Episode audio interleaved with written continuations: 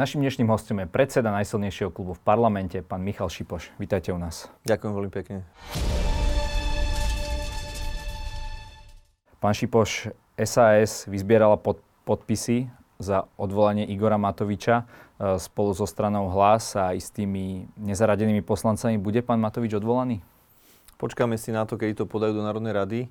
Ja mám informácie z rôznych strán. Jedni hovoria, že už ich majú, druhí hovoria, že ešte ich stále nemajú. Takže som veľmi zvedavý, že či e, tý, k tým zásnubám e, SAS a hlas príde, lebo toto ja vnímam ako zásnuby týchto dvoch strán.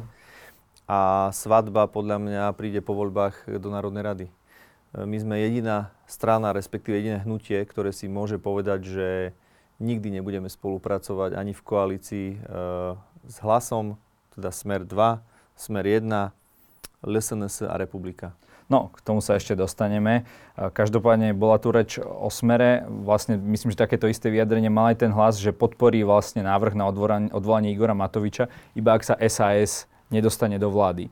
Teraz teda naspäť, Nie. ak nepríde do vlády. Aha, áno, naspäť, hej. Uh, a keď sa dohodnú na predčasných voľbách, tuším, alebo niečo také. No, len nie je to také zvláštne, že Smer nebude teraz, dajme tomu podľa tých vyjadrení, hlasovať za odvolanie Matoviča. Inými slovami, že Smeru vyhovuje, že je Matovič ministrom financí? Mm, ja osobne poviem, že to, čo robí hlas, Smer, fašisti, mne je to úplne jedno. Akože teraz ja mám filozofovať nad tým, že čo spraví Smer, čo nespraví Smer. Mm, pre mňa je kľúčové, aby sme prijali zákony a prijímali zákony, ktoré sú potrebné, aby sme našli dostatočnú podporu v parlamente pre nich. A to, aké hrá hry Sulik s Ficom, s Pelegrinim a nejakým spôsobom snaží sa dokončiť tú pomstu voči Gorovi Matovičovi, poviem úprimne, že mne je to úplne jedno. Nie, teraz sa nebavíme o Sulikovi, bavíme sa čisto o strane Smer a otázka znie, že či vám nepríde trošku zvláštne, že strane Smer vyhovuje, že Igor Matovič zostane na svojej pozícii? Úprimne, je mi to jedno. Je mi to jedno, čo urobí Smer. No dobre, ale ukazuje to na to, že očakávajú, že ak bude ďalej ministrom, tak uh, vám ďalej budú klesať preferencie a v tých voľbách, či už budú predčasné ale, alebo riadne, uh, potom môžu mať väčší výsledok, lebo tá popularita sa nezvyšuje, práve naopak znižuje. Mm, chápem, že Fico taktizuje, snaží sa uh, robiť všetko preto, že by uh, vyhral voľby, že by získal... A práve k tomu môže Igor, Ma- uh, Igor Matovič na poste ministra financí dopomôcť? Mm, je to filozofia možno a je to výber Roberta Fica. Ja osobne si myslím, že náš super nie je Saska, náš super nie je Smerodina, mm, aj keď samozrejme, že v rámci toho politického súťaženia bojujeme o voličov, ale pre nás je hlavný super Fico a ich klony, to znamená Pelegrini, Smer 2 a ďalšie strany, ktorým pomáhajú v tom, aby sa dostali k moci. Myslím si, že jediný politik na Slovensku, ktorý dos- dokázal poraziť Fica e, na hlavu je Igor Matovič. To sa nikomu na Slovensku nepodarilo. A ja osobne urobím všetko preto, aby Fico dostal v ďalších voľbách e, ďalšiu príučku, aby sa už nikdy nedostal k moci, pretože Smer si za tých 12 rokov vybudoval, keď si to tak predstavíme, nejaké veľké mravenisko, a ten systém, ktorý tam je, veď o tom na, v konečnom dôsledku hovoria už aj ich ľudia, ktorí sa priznávajú, sú odsudení. E, každý z nás, ktorý žije v regiónoch, vie, ako fungovali tí smeráci. A jediný, ktorý im rozkopal to mravenisko, bol Igor Matovič. Myslím si, že keby sa naspäť dostal k moci Fico a spol s Pelegrinim alebo aj s fašistami, tak to mravenisko by e, urobili z betónu. Len momentálne to vyzerá tak, e, že Igor Matovič je ten, kto najviac dopomáha Smeru, aby sa vrátil, lebo po voľbách bol Pico odpísaný, viacerí ho odpisovali a momentálne chce, chce vyhrať voľby a viacerí aj veria, že sa mu to podarí. Môže to pôsobiť možno na, e, na nejakých ľudí alebo v prieskumoch, že napomáha tomu Igor Matovič alebo môže byť taká atmosféra na Slovensku, ale ja osobne si myslím, že náš volič, Oľano volič, je skrytý. Nie je to volič, ktorý sa v každom prieskume priznáva k tomu, koho volí, ale vo finále verím, že ten volič, keď sú voľby, tak e, sa rozhodne správne a tá kontrolka mu vždycky blíka. A ľudia, ktorým záleží na Slovensku, sú demokrati a chcú spravodlivosť, ja verím tomu, že tých ľudí na Slovensku je viac a že vo finále sa priklonia a dajú nám hlas. Ja tu mám taký, taký obrázok, uh, ktorý bol publikovaný na facebookovej stránke Mladí Saskári. Je tu na jednej strane obraz Roberta Fica a na druhej strane Igora Matoviča. Je tu 5 vlastností, ktoré uh, podľa teda tohto obrázku majú spoločné. Tak poďme po poriadku. Uh, spolupracuje s fašistami. Vy ste spomínali, že toto je pre vás nejaká červená čiara, ale my vieme, že to, ten rodinný balíček bol presadený s podporou týchto ľudí. Teraz sa, sa špekuluje, ako hlasujú Tarabovci. Hej, že to sú tiež ľudia, ktorí vlastne vzýšli e, z tej ich kandidátky, takže majú toto spoločné? Hm. Uh, super otázka a keď uh, mi dáte priestor, tak budem trošku rád, by som chcel... Máme tých otázok viac, tak vás poprosím tak, stručne. Hej, skúsim, skúsim to ozrejmiť, lebo tá nálepka, že spolupráca s fašistami, to už ma, veľakrát ma to tak trošku privádza do...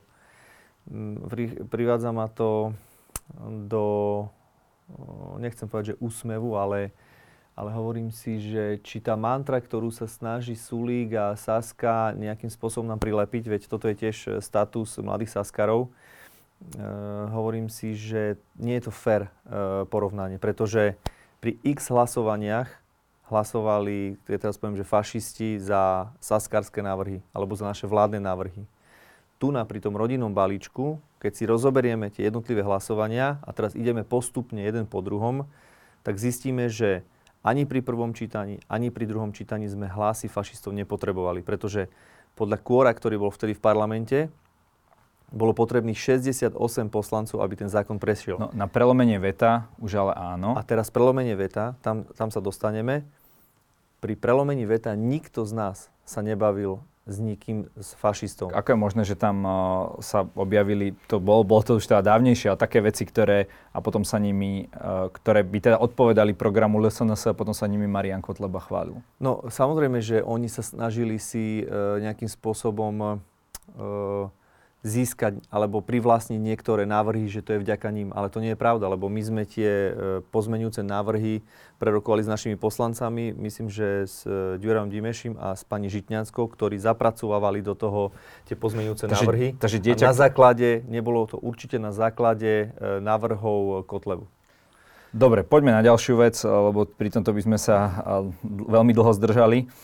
Útočí na médiá len z posledného týždňa, čo povedal Igor Matovič, že novinára si kúpite dnes za 500 eur. Pritom novinári boli tí, ktorí uh, tie minulé 4 roky naozaj odhalovali veľké množstvo korupčných kaos, ktoré ste potom vy hovorili na protestoch, čo vás v konečnom dôsledku uh, posunulo aj, aj v tých uh, volebných výsledkoch. No, dnes je to tak, že uh, na tie isté médiá útočí Igor Matovič, ale aj Robert Fico.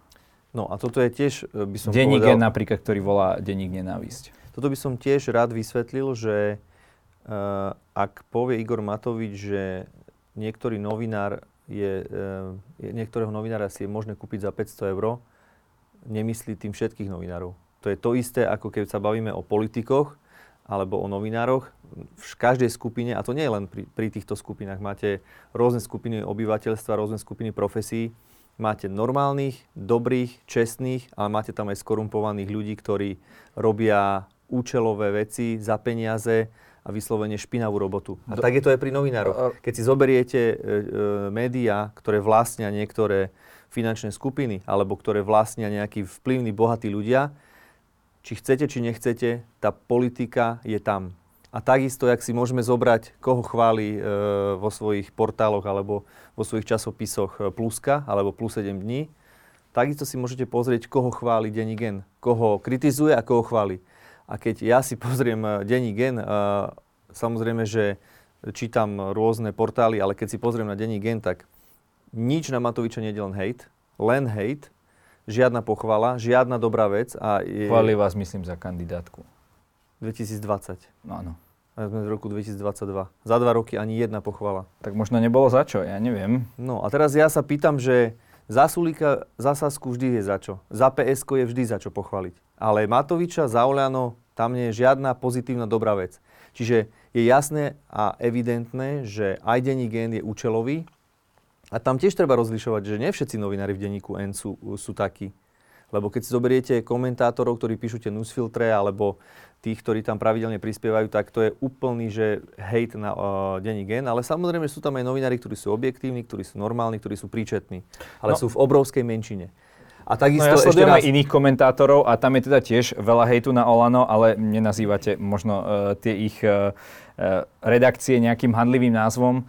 Viete, Pozrite sa, ja keby, že... Proste ja tí som, ľudia nemajú pocit, že robíte dobrú prácu, to je všetko. Ja som, ja som to povedal aj v denníku N, keď som bol na tom rozhovore, že keď som si pozrel niektoré uh, posledné tie newsfiltre, tie komentáre, uh, posledné tie kresby od Danglara, tuším, a keby som bol ja Igor Matovič a toto mne robili dva roky v kuse, tak vám poviem pravdu, že sa vôbec nečudujem, že Igor Matovič to takto vníma. Dobre, poďme na tretí bod. Je to samozrejme váš názor. Uh, rozhadzuje milión, milióny eur na populistické balíčky. Tak u Fica to vieme, vždy tie predvolebné a rôzne iné sociálne balíčky, 13. dôchodky nekryté a podobne. No Igor, Igor Matoviča je takým uh, žiarivým príkladom ten prorodinný balíček, ktorý, otázka je, že či v dobe najväčšej energetickej krízy musíme dávať všetkým rodinám, či by sme naozaj nemali e, prispieť napríklad najmä invalidom, ktorí majú veľmi, veľmi nízke dôchodky a tým ľuďom, ktorí naozaj si tie zvýšené ceny energií nemôžu dovoliť. A nie je to takto plošne rozdávať a dávať na billboardy niečo, čo ani nie je pravda. Hm. Dobre, čiže zásadný rozdiel medzi Ficovými balíčkami a uh, rodinným balíkom uh, rodiny s deťmi je podľa mňa zásadný a to v tom, že presne tak, ako ste povedali, Fico to účelovo robil vždy nesystematicky pred voľbami, keď si potreboval kúpiť tých voličov. Najžiarivejší príklad je 13. dôchodky, kedy to schváľovali tesne pred voľbami, len aby zachránili svoje percentá. Aj s pomocou Sme rodina. Aj s pomocou Sme rodina, presne tak. A na druhej strane náš e, prorodinný balíček, to je tých 200 eur na dieťa mesačne, e, my sme to mali dlhodobo v programe. My sme hnutie, ktoré dlhodobo vníma, že rodiny s deťmi boli za éry Smeru podceňované, respektíve podfinancované, nikdy sa na nich nemyslelo. V centoch sa zvyšovali prídavky na deti, každý rok v centoch. A my ako prorodinné hnutie sme si povedali, že pomôžeme v týchto ťažkých časoch rodinám s deťmi, pretože vieme, ja sám mám rodinu, sám mám e, dieťa a viem, že tie náklady, keď máte dieťa, sú oveľa väčšie, ako keď to dieťa v rodine nemáte. Tak ale nehnevajte sa, pán Šípoš, vy asi nepotrebujete žiadny príspevok. Ja nehovorím, že ja to potrebujem, ja hovorím, že... Alebo ľudia vášho socioekonomického postavenia? Sám to vidím. Ja teraz som povedal, že príklad, že vidím, že máme tie zvýšené náklady doma, keď máme to dieťa, ale samozrejme, že tých rodín je x na Slovensku a tá základná bunka spoločnosti je rodina. Keď nebudeme dbať na rodiny a nebudeme pomáhať rodinám s deťmi... Nie je základná bunka spoločnosti občan? Ja si myslím, že rodina. Pretože keď tu budeme mať x, y občanov a nebudeme mať rodiny, nebudú mať deti, tak tí občania zostarnú a potom čo bude s tým štátom? Dobre, poďme. Vidíme to, vidíme to inéž vo vyspelých krajinách. Čím vyspelejšia krajina, tým menšia pôrodnosť a tie krajiny potom e, starnú. Zoberte si Japonsko, zoberte si západné krajiny v Európe. Vyspelé ekonomiky, ale jednoducho nemajú deti, e, e, starna, starne tá populácia a potom má obrovský problém celý štát. Ľudia môžu mať deti, aj keď nemajú rodiny. Žiarivým príkladom je Boris Kolár. Teda, no a toto neviem, zase, ako to nazvať, ja nie som naozaj odborník na tieto... Hej, toto je zase filozofia uh, Borisa Kolára. Ja osobne nie som prívržencom... Že to nie je, že, že to nie je úplne taká tá tradičná rodina a, a de, deti tam sú.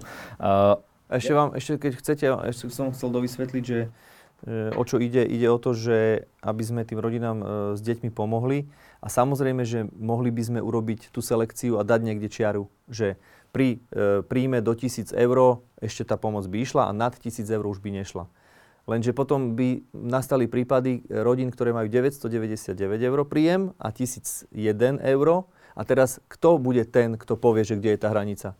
Preto my sme si povedali, že všetkým tá rodinám... hranica bude daná, tam už nikto nebude okay. musieť nič hovoriť. Ale kto tú hranicu dá? Ja?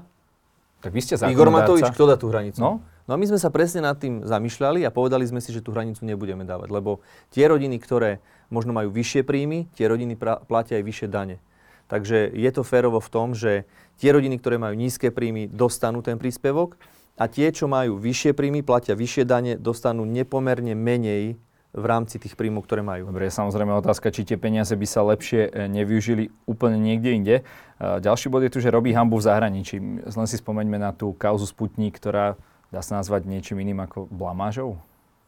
Viete, ono to je teraz e, potom, keď už e, dá sa povedať, že ten COVID prešiel a prekonali sme ho a chvála Bohu sme mali dosť vakcín, dosť vakcín e, v rámci prerozdelenia Európskej únie. Tak áno, teraz si to povieme, že blamáž a čo sme s tým Sputnikom vlastne chceli. Ešte teraz situácia, kedy Putin rozpútal vojnu na Ukrajine, o to viac. Lenže vtedy tých vakcín nebolo dosť. Vtedy sme stáli pred rozhodnutím, že ľudia tu budú zomierať. My nemáme dosť vakcín, lebo ich dosť nebolo vyrobených a bola tu možnosť získať vakcíny, ktoré boli, áno, vyrobené vtedy v Rusku a mali sme možnosť ich získať. Mali sme dáta e, o tom, že tie vakcíny nie sú zlé. Tie vakcíny dokonca boli jedny z najlepších v rámci tých testovaní, ktoré boli. A cieľ bol čo? Cieľ bol zachrániť čo no, najviac nemali, ľudských životov. Nemali tú dokumentáciu a vy ste práve nechceli ho schváliť nejakým tým ministerským výnosom. Inými slovami, chceli ste, aby za to uh, vlastne niesol zodpovednosť Šukl a tam boli tie útoky na pani Baťovu. Preto sa to tak enormne predlžovalo a preto si potom zrejme toľko ľudí nedalo vpichnúť túto tá vakcínu. situácia, hej, a bola, musela sa vrácať. Áno, tá situácia bola komplikovanejšia. Keby sme si to teraz zobrali bod po bode, čo sa vlastne vtedy stalo, tak e, našim cieľom bolo, opakujem, aby sme mali tú vakcínu, aby bola bezpečná, aby nikto nemohol spochybňovať, že niekto nedal nejakú pečiatku, nikto ju neodobril, preto e, ten čas bol naťahovaný, ale e, ten cieľ a ten zámer bol jednoduchý a jasný. Takže Pomôcť ten... zachrániť čo najviac ľudí na Slovensku. Rozum... A keď tá vakcína bola momentálne vtedy v Rusku a mali sme možnosť ju získať, podľa mňa by bolo nezodpovedné, aby sme to neurobili. No, otázka je už, akým to bolo spôsobom. Každopádne nebola to nakoniec vo výsledku medzinárodná blamáž podľa vás. Medzinárodná blamáž z pohľadu e, koho? Z pohľadu aj Slovenska, aj tejto vlády, že privezie vakcínu, najskôr sa s ňou fotí, potom a nakoniec po nejakých x týždňoch sa, sa ňou dá a, pár stovák alebo nejaké nižšie jednotky tisíc ľudí zaočkovať. Pozrite sa, ja si myslím, že keď e, v tejto situácii, keď sme boli a keď tých vakcín bolo málo a potrebovali sme každú jednu vakcínu, e, bolo podľa mňa správne, že sme tie vakcíny nakúpili. Druhá je, vec je pravda, čo ste rozprávali, že možno tá komunikácia, e, tlačovka alebo fotiť sa s tým, ja by som do toho určite už spätne do takýchto vecí nešiel. OK. Piatý bod, ktorý má podľa tejto stránky spoločné Matovič a Fico, je, že klame od rána do večera. A ja dám vám len jeden príklad, a to čo sa týka e, veta na tento rodinný balíček, lebo Igor Matovič najskôr hovoril, že toto Saska nemôže vetovať a potom povedal, že prečo to nevetovali, mm-hmm. keď už, uh, keď, keď teda na základe toho chceli odísť uh, z koalície. Uh, pozrite sa, uh, teraz môžeme polemizovať o tom, že uh, kto je na vine, kto nie je na vine, prečo sa to tak stalo. Fakt je ten, že Saska, tak ako pri X zákonoch, mohla prísť a povedať, že tento návrh vetujú. Neurobili to a ja poviem, ja, sa, ja si pomôžem výrokom Richarda Sulíka, ktorý povedal, že my tento zákon nebudeme vetovať, E, nechá... Tak Igor Matovič hovoril, že ho nemôžu vetovať. Ale každý zákon, podľa mňa každý návrh zákona mohli, mohli vetovať. Povedal, že to, ste to mali v programe alebo v nejakých tých vašich dohodách a že takéto niečo vetovať nemohli. Ja, ja, čo som chodil na koaličné rady, alebo chodím na koaličné rady, viem, že každý zákon, ktorý e, koaličný partner e, sa mu nepáčil, alebo jednoducho mal s tým obrovské výhrady, tak ten zákon mohli vetovať.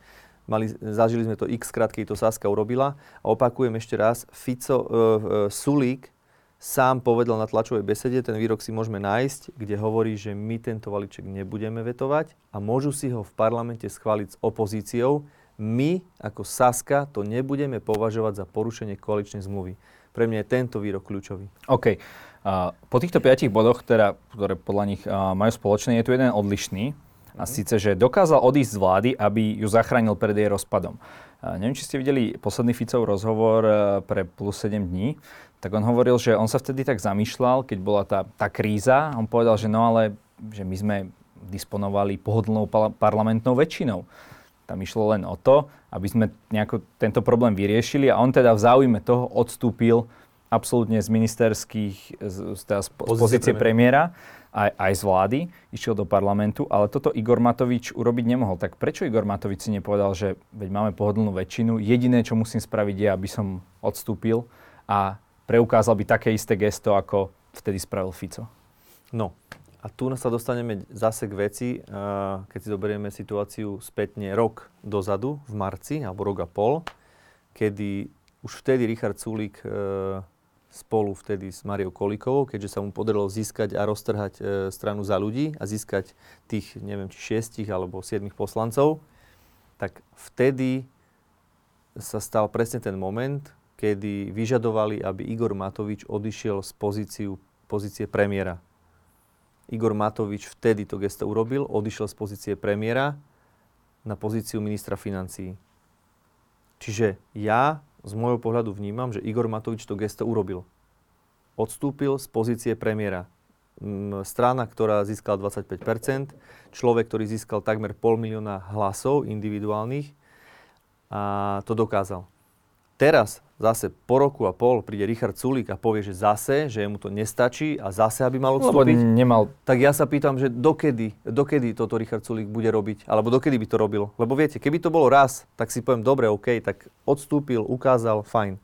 Ale do nekonečna, o rok a pol zás. A teraz poviem, Igor Matovič by odstúpil z pozície ministra financií a o pol roka by prišiel Richard Sulík a povedal by, že nestačí, musí odísť aj z parlamentu. Viete, že Nedá sa do nekonečna ustupovať. A teraz pri všetkej úcte, ja som sa to pýtal aj kolegov z Osasky. Tak o rok a pol alebo o dva roky by mohli byť už voľby, hej? Tak e, to by sa hej, asi takže, už neoplatilo. Takže to už by sa neoplatilo. Takže e, ja si myslím, ja som to aj hovoril. Ale mali by ste stále tú väčšinu, e, tú pôvodnú. Áno, ale ja hovorím, že do nekonečna sa vydierať 6% stranou pri všetkej úcte e, nebudeme. Ja som sa pýtal e, poslancov z Osasky, keby oni boli v našej situácii, oni by vyhrali voľby, mali by 25% ich Sulik by bol premiér. Či by oni dokázali urobiť to, že by odstúpil z pozície premiéra. Pozreli sa na mňa s otvorenými ústami. A teraz ja nehovorím, že z premiéra, hovorím ešte raz, lebo z premiéra už Matovič odstúpil. Ale poďme ešte raz odstúpiť z pozície ministra financí. Čiže podľa mňa toto nie je fér. A Saska, keď do nekonečna proste potrebuje povaľovať vlády a potrebuje mm, ja, ja, ja už hovorím, že oni sú jak trvanlivé mlieko, tá Saska. Proste každý rok to na nich príde a každý rok potrebujú povaliť jednu vládu. Ide o to, či vám za toto ten jeden minister stojí, o stratu parlamentnej väčšiny um, a či Igor Matovič týmto spôsobom neťahá to Olano, ale aj celú vládu dole. Je to najnedôveryhodnejší politik. Má horšiu dôveryhodnosť ako e, Fico po vražde Jana Kuciaka a Martiny Kušnírovej. Viete, v, v iných civilizovaných krajinách padajú premiéry, padajú vlády za oveľa menšie nejaké prehrešky. Prečo je taký problém odvolať jedného ministra? No, ešte raz poviem. Je takto nepopulárny. Viete, už len čisto z politického myslenia. Poviem. Uh, opakujem ešte raz. On z pozície premiéra už odstúpil. Raz. Po druhé, nikto sa nemieša do personálnych nominácií iných strán v koalícii. My nehovoríme Smerodina, koho áno, koho nie, koho majú dať za ministra, koho nemajú dať. Takisto to nehovoríme v strane za ľudí. To isté ani sme rodina, ani za ľudí nehovoria nám. To isté ani my sme nehovorili nikdy Saske. Proste stala sa vec, kedy Richard Sulík, teraz môžeme sa baviť o tom, aké sú jeho motivácie, či je to preto, že sa nestal premiérom ešte nikdy v živote, či je to preto, že nikdy nebol ministrom financií, či je to preto, že závidí Igorovi Matovičovi, že ho možno predbehol, preskočil. Ja neviem, aké sú tie motivácie Richarda Sulika, ale proste za každú cenu kadrovať inú, e, e, inú stranu alebo persona, personalizovať v inej strane, že toho máte dať dole a toho nemáte dať dole, pri všetkej úcte, prepačte, ale toto sa nerobí v politike. Že vy budete kadrovať e, ľudí v inej strane. Oni si majú robiť poriadky vo vlastnej strane, keď my máme nejakú dohodu, že sú nejaké ministerstva rozdelené po voľbách, pretože niekto získal toľko, niekto toľko percent, a tak sa to rozdelilo, tak tá strana by to mala rešpektovať. A teraz keď eh, keby sme pristúpili na tento systém, že budeme si kadrovať ľudí a budeme ukazovať, že toho vydajte dole a toho nedajte dole a eh, ten sa nám nepáči a ten sa nám páči, tak potom by to už bol úplný cirkus toho. Preto my sme si povedali, že na začiatku, ešte predtým, ako Saska to ultimátum išla dať, sme im povedali, že nerobte politiku personálnu v našej strane. Ak budete vyžadovať, aby Igor Matovič odstúpil z pozície ministra, na toto my nepristúpime. Nerobte to. Oni sa rozhodli, že to urobia za každú cenu, tak proste teraz musia niesť dôsledky. Sú v opozícii, sedia v opozičnej lavici s Ficom, s Pelegrinim, s e, extrémistami a dnes sme v situácii, kedy Richard Sulik, len aby za každú cenu sa pomstil Igorovi Matovičovi, tak teraz chodí doliezať za Petrom Pelegrínim a prosí ho o hlasy, aby ho mohli e, Igora Matoviča odvolať v parlamente. Tak, uh, Smutné. Igor Matovič povedal, že uh, potom teda, keď ho odvolajú, že sa, že sa vráti, čím ako keby naznačoval, že uh, sa to asi tak nestane, že má, má dôveru, že ho, že ho neodvolajú. Uh, každopádne, ako sa vám funguje v tejto menšinovej vláde? Nie je to opäť pokračovanie toho divadla, ktoré sme tu mali v lete. Naozaj teraz raz to zablokujú tí, raz to zablokujú oni. V tom má človek normálne problém sa vyznať, lebo je to taký, taký trošku chaos. Je to náročné uh, vládnuť v menšinovej vláde. Stojí vám to za to, pán Šipoš? Vy ste de facto mocný muž, to si veľa ľudí neuvedomuje, že disponujete, uh, vaši poslanci, to je tretina parlamentu, tak uh, stojí vám jeden panáčik na miesto ďalších 20? ktorý, ktorých by ste mohli mať a ktorí by mohli hlasovať s vami? Hej, ja e, tých poslancov neberiem ako panáčikov. Uh, myslím každý... to v zmysle ako takou hej, tou hernou terminológiou. Hej, ja si každého jedného poslanca veľmi vážim a uh, je to veľmi náročné. Tá práca vyžaduje um, veľa, veľa energie a veľa rokovaní a stretávaní sa, Ale máte to si. oveľa náročnejšie. Áno, ale dobré veci sa nerodia ľahko. To je jedna vec. Ďalšia vec, uh, my sme mali obrovské problémy, keď sme s tou Saskou boli spolu a mali sme 95 mali sme 92 X krát e, Saska nám komplikovala situáciu na koaličných radách. X krát nám vetovali zákony. X krát bol problém e, na vládach, kedy Richard Sulik stále mal nejaké problémy s Igorom Matovičom a stále robil z toho nejaký konflikt. Samozrejme, že Igor Matovič, keď opätovne mu tie útoky vracal, tak potom e, to bolo aj na Igorovi Matovičovi a ten konflikt unavoval Takže Matovič Slovensko. vracal skôr, ako vytváral. Ja ako Igora Matoviča poznám, e, stojím si za tým, že Igor Matovič je človek, ktorý neútočí prvý, ale keď niekto na ňo zautočí, tak to vráti. To je jedna vec. A ďalšia vec, čo som počul tie posledné vlády, kedy sme vymenili ministrov za SAS a nahradili sme ich odborníkmi, tak tie vlády, ktoré zatiaľ boli, fungujú veľmi dobre, je tam veľmi konštruktívna debata, odborná debata, žiadne fajty, žiadne bitky, žiadne, no bitky myslím slovné, žiadne útočenia. Čiže na druhej strane tá vláda funguje oveľa lepšie, ako to bolo, keď tam bola sas Ale presuňme sa trošku do parlamentu. Vašou vlajkovou loďou bol a minimálne verbálne teda stále je boj proti korupcii. Ano. Chcem sa spýtať, čo ste v parlamente spravili pre boj s korupciou. Lebo to, že ste uh, rozviazali ruky uh, orgánov činným v trestnom konaní si ja úplne neviem celkom predstaviť, ako, ako sa to robí, ako, ako, sa, ako sa tie ruky rozvezujú. Poďme konkrétne na vašu prácu, ktorú máte robiť, teda protikorupčná legislatíva a rôzne protikorupčné návrhy. Takže čo ste spravili za tých 2,5 roka, uh, čo tam ste uh, proti korupcii? Áno, je pravda, že tie základné, základné zákony ešte neprešli je problém s tým, že máme aj v koalícii koaličných partnerov, ktorí nám buď vetujú zákony, alebo e, nechcú nám dať hlasy. Mm, bolo to aj pri reformách, asi registrujete reformu národných parkov, reformu nemocníc, reformu súdnej mapy. Napriek tomu sa nám tieto reformy podarilo presadiť. Čo sa týka boja proti korupcii, my sme uh, predložili zákon do parlamentu o hmotnej zodpovednosti politikov tam to ešte stále neprešlo. Snažíme sa získať podporu, aby e, to v parlamente získalo podporu. Ja pevne verím, že do konca volebného obdobia sa nám to podarí presadiť. A... No a potom spomínaný paragraf 363, asi aj o tom sa môžeme porozprávať. E, tam nám bohužiaľ ten zákon neprešiel náš návrh o jeden hlas. E, to bol váš hlas? Áno, to bol náš hlas.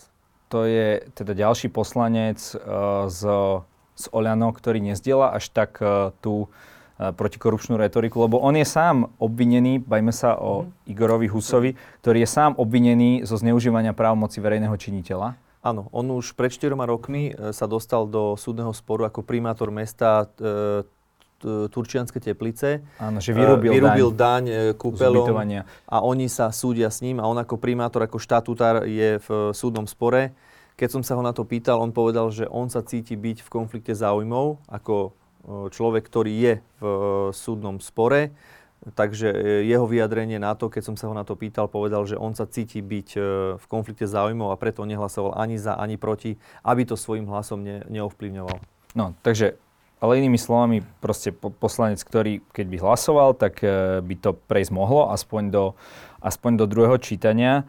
To už, je, to už je teda ďalší, ktorý nezdiela takúto protikorupčnú retoriku. Prečo ale kto absolútne to s vami nezdieľa, je napríklad Boris Kolár. A ja som nepočul žiadne handlivé vyjadrenie Igora Matoviča na Borisa Kolára. Pritom on zablokoval uh, aj to hlasovanie Oficovi, aby mohol ísť pred súd. Teda Boris Kolár síce povedal, že on teda uh, nebude hlasovať ani tak, ani tak, ale tým, že sa asi zaprezentovali, tak zvýšili to kvórum Takže keby oni nehlasovali, že by ostali pred bránou, tak by Fico mohol ísť pred súd. Momentálne nemohol, e, čo sa týka toho a ako ste povedali, torpéduje vám dôležité reformy, ktoré sú aj pre vás kľúčové, ako hovoríte, z dielne vašich ministrov, napríklad e, reforma národných parkov.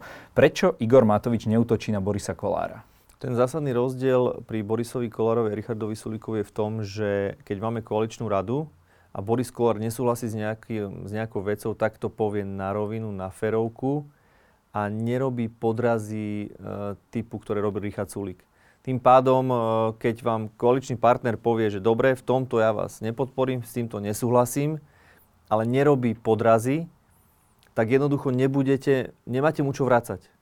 Tu naopak pri Richardovi Sulíkovi to bolo naopak, že veľakrát, veľakrát Richard Sulík e, nesúhlasil, alebo vetoval, alebo tiež v iných veciach proste sme sa nezhodli, ale tam boli tie podrazy. Tam bol ten problém, že na vláde sa niečo dohodlo, na koaličnej rade sa niečo dohodlo a potom Richard Sulik vystúpil a urobil úplne mediálny útok na to, že toto sú tliachaniny, toto nie je dobré, e, toto máme robiť inak, toto je zlé a tým pádom len nahrával opozícii k tomu, aby si mohla kopnúť ešte viac do vlády. Jasná, na to sa zrejme možno dokážete aj povzniesť, ale v tých kľúčových veciach, e, vydanie Fica súdu, reformy, a teraz 363 dodal všetky svoje hlasy. Nie je toto pre vás dôležitejšie než nejaké také tie žabomyšie vojny, že v tých kľúčových uh, hlasovaniach proste on tie hlasy dodal?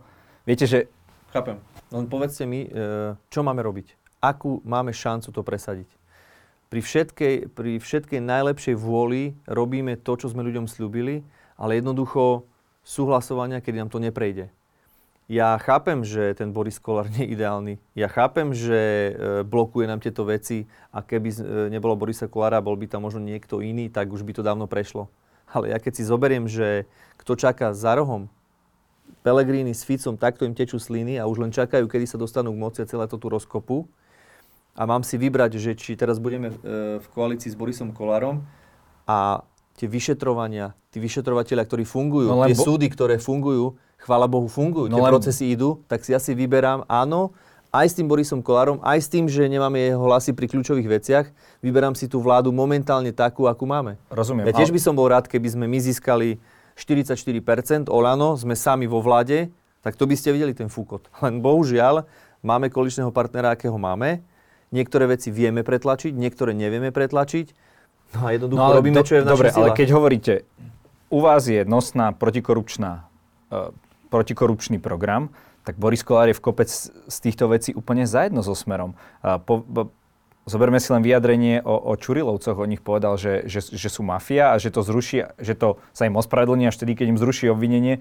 To obvinenie sa na základe teda krajskej prokuratúry neúmerne naťahuje, tí ľudia nemajú prístup k tým nahrávkam a tak ďalej. Takže v čom je, uh, má kopec vlastných ľudí má obvinený, aj v jeho prípade, e, teda v prípade napríklad pána Pčolinského zauradovala teda 363 generálneho prokurátora. Takže v čom je taký iný, keď hovoríte, že radšej s Borisom Kolárom ako, ako s Ficom, keď v tejto retorike sú úplne podobní?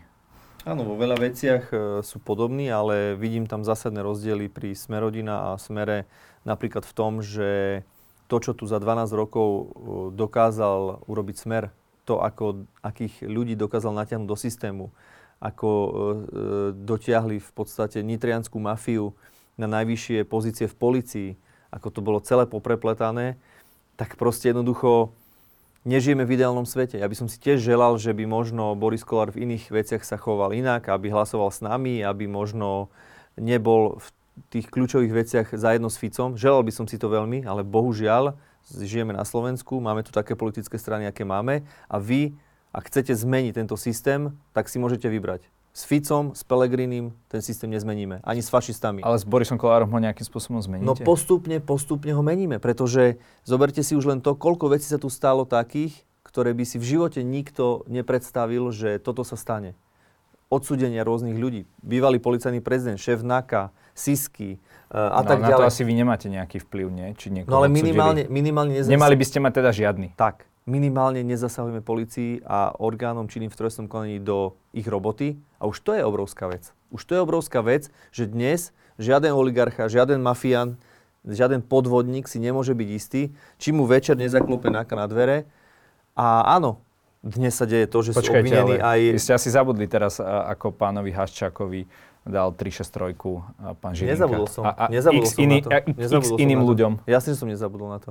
Uh, Ale ešte raz hovorím, že keď si mám porovnať systém, čo tu bol za Fica, a keď si mám porovnať systém, ktorý tu je, je tu očistný proces. To nikto nespochybní. Je x obvinených ľudí, x ľudí, ktorých sa priznalo, x ľudí, ktorí už sú obžalovaní, ktorí boli odsudení.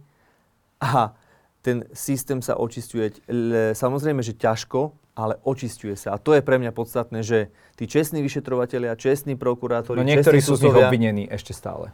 Samozrejme, ale hovorím, ten očistný proces nebudete mať hneď a nebudete, nepôjde to ľahko. Je to ťažké, je to náročné, ale hýbe sa to a to je pre mňa podstatné. Bola vaša najväčšia chyba v parlamente zvolenie Maroša Žirinku za generálneho prokurátora?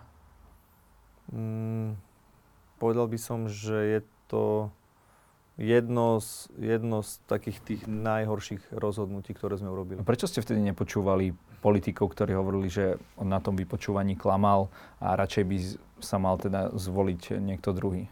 Prečo ste na toto nereagovali vtedy? Uh, reagovali sme na to, samozrejme, že... Boli to práve opäť uh, členovia Sasky, uh, ktorí uh, proti tomuto boli, aj teda niektorí uh, členovia za ľudí.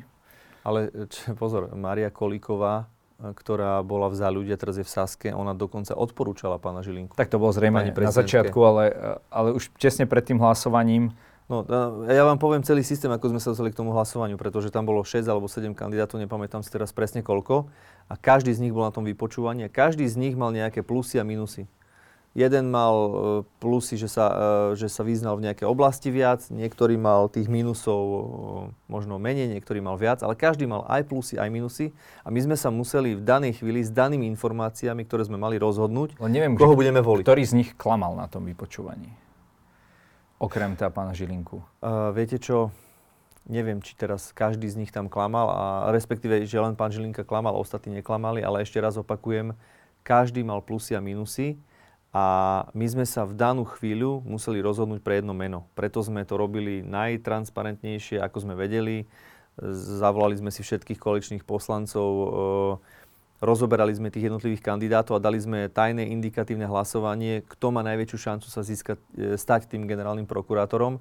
Ja osobne poviem, keby to bolo na mne, ja by som bol najradšej, keby to bol Daniel Lipšic. Lenže už vtedy si pamätáme, že pani prezidentka povedala, že ona nevymenuje, ak by sa, e, sme zvolili pána Lipšica, takže sme museli hľadať niekoho iného. A v, s tými informáciami, ktoré sme mali, sme jednoducho urobili indikatívne hlasovanie, aby sme vedeli, kto má najväčšiu šancu z tých všetkých kandidátov sa stať tým e, generálnym prokurátorom. A vtedy sme si povedali, že kto získa najviac tých hlasov v tajnom hlasovaní, tak toho potom následne budeme voliť. A najviac tých hlasov získal pán Žilinka a volila, ho, volila ho aj sa celá Saska. Ako ho, ako ho, no myslím, že minimálne OKS, uh, e, tá časť z, z OKS uh, e, s tými ľuďmi, e, tak s tými dvaja, za, za ľudí. Hej, za ľudí uh, a dvaja z OKS, uh, asi uh, tak, no. Uh, za ňo neboli. Ako ho vnímate Maroša Žilinku? Uh, je naozaj tým, uh, nazvime to nejakým agentom tej druhej strany? No keď sa pozrieme, čo zdieľa, ako sa chová, už len tá návšteva vtedy toho Ruska, stretávanie sa s rôznymi ľuďmi, teraz e, ten status e, s tými hrobmi vojenskými. Teda ten je to, hoax, ktorý... Hej, ten hoax, ktorý zdieľal. A, je, a rieši ho. A rieši ho. Mm, podľa mňa je to veľmi nešťastné, čo robí, ale na druhej strane žijeme v demokracii, bol zvolený, áno, bohužiaľ aj s našimi hlasmi a musíme rešpektovať, že máme na tej pozícii generálneho prokurátora, akého máme.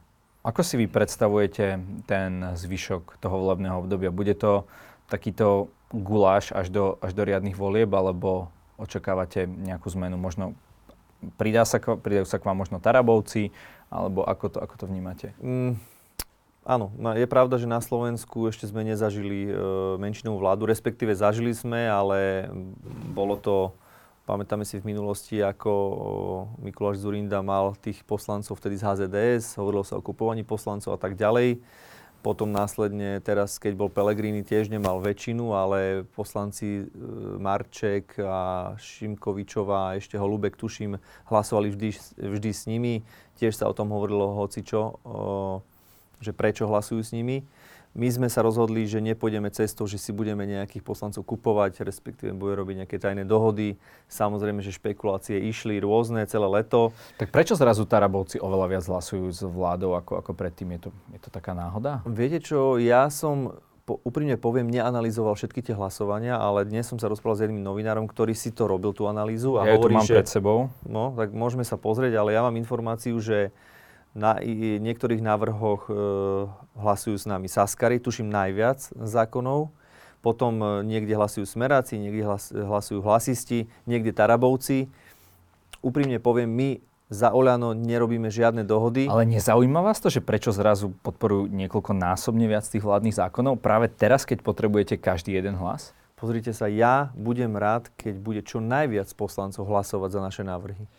Čiže, čiže teraz úprimne poviem, že chodiť do smeru, do hlasu ku Tarabovcom, e, ku fašistom a pýtať sa ich, a prečo vy to tak hlasujete za naše návrhy a na základe čoho hlasujete, ja vám poviem úprimne, že moja úloha, tým, že mám 47 poslancov pod sebou, je zabezpečiť, aby naši poslanci boli v robote, aby naši poslanci hlasovali za zákony, ktoré pod, sú potrebné. A to, ako hlasuje Okrem opozícia... Igora Husa. Tak e, hovorím, Igor Hus sa cítil v konflikte záujmov, keďže ako primátor mesta štatutár je v súdnom spore s nejakými kúpeľami, kde im vyrúbil daň. A podstatné pre mňa je, aby zákony, ktoré idú z vlády, ktoré majú pomôcť ľuďom, aby prechádzali. A opakujem ešte raz, ani so smerom 1, so smerom 2, teda hlasom, ani z LSNS, ani s republikou nerokujeme, nevyjednávame a nerobíme s nimi dohody. Ako toto celé dopadne? nebude výsledkom toho, že naozaj držíte tam toho Igora Matoviča, to, že vyhrá proste smer, hlas a dajme tomu republika masívne voľby a postavia vládu a ako vy hovoríte, uh, kde bolo kedysi mravenisko, bude teraz uh, betón a budú tam zabetonovaní a zrušia neviem, demokratické ustanovizne? Myslím si, že nikto z aktuálnych politikov nebojoval tak silno proti mafii, proti Ficovi a proti celej tej bande ako Igor Matovič. Otázka je, čím teraz, čím teraz najviac nepomáha. Mm, Možno, že si to niektorí ľudia myslia, možno niektorí ľudia sa to snažia takto podsúvať verejnosti. Ja osobne si myslím, že demokratický volič na Slovensku vidí, čo Igor Matovič robil, aký bol predtým, aký je teraz, či sa zmenil, či sa hrá na nejakého chrumkavého e, politika. A my robíme pod, e, politiku poctivo. Je pravda, že niekedy e, tá komunikácia nie je možno tak príjemná, alebo taká zvučná, alebo taká naškrobená niekedy sa povie aj tvrdšie, ale tá úprimná snaha a pre mňa je podstatné to ovocie, e, čo tí ľudia majú za sebou, lebo keď si zoberiem e, ľudí alebo politikov e, a porovnám si, čo v minulosti mali za sebou, čo dokázali tí ľudia, čo po nich ostáva, pozriem si, aké majú rodiny, pozriem si, ako sa správajú k svojim manželkám, pozriem sa, ako, ako sa správajú k svojim deťom, tak pre mňa je jednoznačne, že takého premiéra, ako ho máme teraz, Eduarda Hegera, alebo aj ministra financií, tak takýchto ľudí e, si dovolím povedať, že za posledných 12 rokov Slovensko nemalo. A ja chápem krásny marketing, ja chápem rôzne, rôzne školenia, kde školia politikov, ako sa máte správať, ako sa máte chovať, aký máte byť naškrobený, chrumkavý, vytrčať jamky, fotiť sa so psíkmi. Ale toto je len marketing, a neúprimne pozlátko, ktoré sa vyvaluje z rôznych médií, z rôznych plátkov na ľudí. Ovplyvňuje, ovplyvňuje to obrovský verejnú mienku, ale pre mňa je podstatné, akí tí ľudia sú vo vnútri a aké ovoci za nimi ostáva. A toto je pre mňa kľúčové. A ja pevne verím, že v ďalších voľbách nenastane ten scénar, ktorý hovoríte vy, alebo ktorý sa po, snaží podsúvať možno e, Saska, alebo možno nejaké ďalšie strany. Ale ja si myslím, že keď tou poctivou politikou pôjdeme ďalej a budeme príjmať dobré riešenia pre ľudí, tak ten smer nevyhrá a bude porazený. Nehovorí o vašej vláde aj niečo aj to, že posledným ministrom, ktorý sa bude obsadzovať, je minister školstva? Keď pán Heger hovorí, že vaše priority sú teda zdravotníctvo a školstvo, zdravotníci, budú koncom mesiaca podávať výpovede, lebo nie sú spokojní s tým, čo ste im prichystali a školstvo nechávate ako úplne posledné ministerstvo? Kde sú, kde sú tie priority, pán Šipoš? Uh, samozrejme, že hnutie Oľano má v prvom rade priority boj proti korupcii a prorodinná politika. Toto hovoril Eduard Heger. Kľúčové, áno, kľúčové na Slovensku dlhodobo máme problém so zdravotníctvom, so školstvom. To nie je teraz, že teraz sa to deje, pretože ten proces, ktorý tu máme x rokov, teraz vrcholí, čo sa týka zdravotníkov, zdravotných sestier, lekárov, nemocníc a celého toho systému, ktorý na Slovensku máme musíme si úprimne na rovinu povedať, že v minulosti sa stali obrovské chyby. Uh, obrovsky sa tunelovalo zdravotníctvo. Vieme dobre, ako sa nakupovali CT, vieme dobre, ako sa rozpredali nemocnice finančným skupinám, ale to veľmi úzko súvisí s tým, že keď vy sa dlhodobo nestaráte o ten systém, a to isté môžeme sa baviť aj o školách, tak poďme potom na tie školy naozaj. Tak poďme na tie školy, uh, potom, potom jednoducho vám ten systém začína padať na hlavu a, a vy musíte urobiť teraz vo veľmi krátkom čase také zmeny, aby ste to dokázali udržať, ale na druhej strane potrebujete reformovať a tie školy naštartovať. A tak nemal by práve minister školstva začať ako prvý? No a práve preto my potrebujeme dobrého ministra školstva. To znamená, že neplašiť sa za každú cenu a rýchlo, rýchlo vyberať a tí nejakého... ostatní, čo, ktorých tam teraz máte, e, či už e, Karas, Hirman, Káčer, tí nie sú dobrí, keď ste ich tak rýchlo vybrali? Títo sa nám podarilo vybrať e, rýchlo preto, lebo e, nám všetkým, ktorí sme sa e, spolu podelili na procese výberu tých ministrov, tak dá sa povedať, že veľmi rýchlo nám e, spoločne e, veľmi rýchlo nám spoločne zapadli. Rýchla otázka. Do... Je pán Karazno skôr nominantom Sme rodina? Minister spravodlivosti, ja... ktorý v minulosti podporoval práve 363? Ja si myslím, že aj pán Karas, aj pán Hirman, aj pán eh, minister Káčer. Teraz, eh, Káčer zahraničných vecí, že všetci boli vybraní konsenzom, nikto nebol nejak, z nejakej strany preferovaný. Dobre. Ale to som chcel povedať, že pri tých troch ministroch e, sme sa veľmi rýchlo zhodli na tom, že sú to vo svojej oblasti nespochybniteľní odborníci dobre. a budú dobrí ministri. A teraz Čo sa týka Karas školstva... Vám, dobre, a dostaňme sa ešte k tomu, keď, ste, keď už idete takto oblúkom, teda Karas vám pomôže zrušiť 363? 363 potrebujeme zrušiť v parlamente. Takže Alebo je jedno, čo si o tom myslí pán Karas, hej? Tak neviem, či je jedno, čo si o tom myslí. Samozrejme, že eh, je názor dôležitý aj ministra, alebo mohol, mohla tá iniciatíva byť aj zo strany ministra, ale keď si zoberiete pani Kolikovú, ktorú sme mali vo vláde, bola ministerka, ako nám ona pomohla zrušiť 363? A pritom deklarovala, no, že tak, ona veľmi chce 363 no, tak, zrušiť. Keď ju na koaličných radách eh, zarezal tú 363 vždy Boris Kolár, tak ja neviem ako. No a sme, a sme tam, kde sme boli. To znamená, že sme na koaličnej rade, máme tam koaličného partnera a teraz je otázka, či budeme rešpektovať e, dohody alebo nebudeme rešpektovať pravidlá a dohody, ktoré sú. Samozrejme, že ja by som bol rád, keby sme to zmenili, keby sme to upravili. Ale opakujem, stále sme tam, že máme nejakého koaličného partnera a musíme tie pravidlá alebo e, keď sú nejaké dohody, musíme ich dodržiavať. Bude novým ministrom školstva Slavomír, Slavomír Partila, riaditeľ cirkevnej strednej odbornej školy v Trebišove? Na toto vám odpovie v blízkej dobe sám premiér. My sme sa aj... Bol by to dobrý kandidát? My sme sa viacerí... Ja by som nechcel o žiadnom z kandidátov, ktorí sú momentálne v hre, e, sa nejakým spôsobom vyhraňovať alebo e, hovoriť o nich, že sú dobrí alebo zlí. Počkáme si na to, kedy premiér oznámi to definitívne e, to meno a či už ministri, alebo teda ten minister školstva, alebo štátni tajomníci, na tom sme sa zhodli, že to vymenuje a oznámi verejnosti premiér. Pán Stančík dostal ponuku uh, stať sa štátnym tajomníkom na ministerstve zahraničných vecí. Uh, je to snaha dostať nejakého liberálneho poslanca uh, z parlamentu? Nie, určite nie. A dostať tam nieko, nejakého konzervatívneho náhradníka? Nie, my sme, my sme to nikdy v našom hnutí takto nestávali. Je všeobecne známe, že my máme aj konzervatívcov, aj liberálov, aj stredových poslancov. Nikdy sme to neriešili, aj keď sme oslovali poslancov alebo kandidátov na kandidátku, že kto si teraz ty a ty si liberál, tak ty nemôžeš a ty si konzervatívec, ty môžeš. E, samozrejme, že vznikajú pri tých hlasovaniach hodnotových e, tie trenice, alebo veľakrát to neprejde, alebo prejde o jeden hlas. Ale určite toto nie je zámer, aby sme teraz nejakého liberálneho poslanca posielali preč. Chápem, že niektorí ľudia, možno liberálne zmyšľajúci, to môžu takto vnímať, ale myslím si, že Andrej Stančík je v rámci či už toho, čo vyštudoval, alebo tým, čo sa zaoberá, takisto je člen, člen zahraničného európskeho výboru, je človek, ktorý e, v tejto oblasti je zdatný a myslím si, že zastával by túto pozíciu dôstojne. Pán Šipoš, každý u nás má na záver priestor povedať to, čo sám chce na túto kameru. Nech sa vám páči. Tak ja by som len chcel e, poďakovať vašim divákom za to, že som tu dnes mohol byť. Dúfam, že sledujú túto reláciu aj naši fanúšikovia, teda sympatizanti Oľano.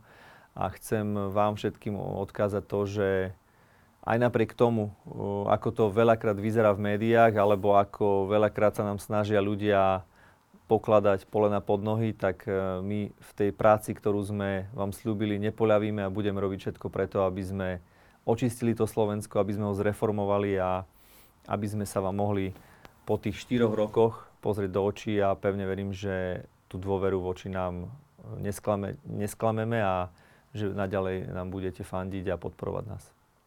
Ďakujem za rozhovor. Ďakujem pekne.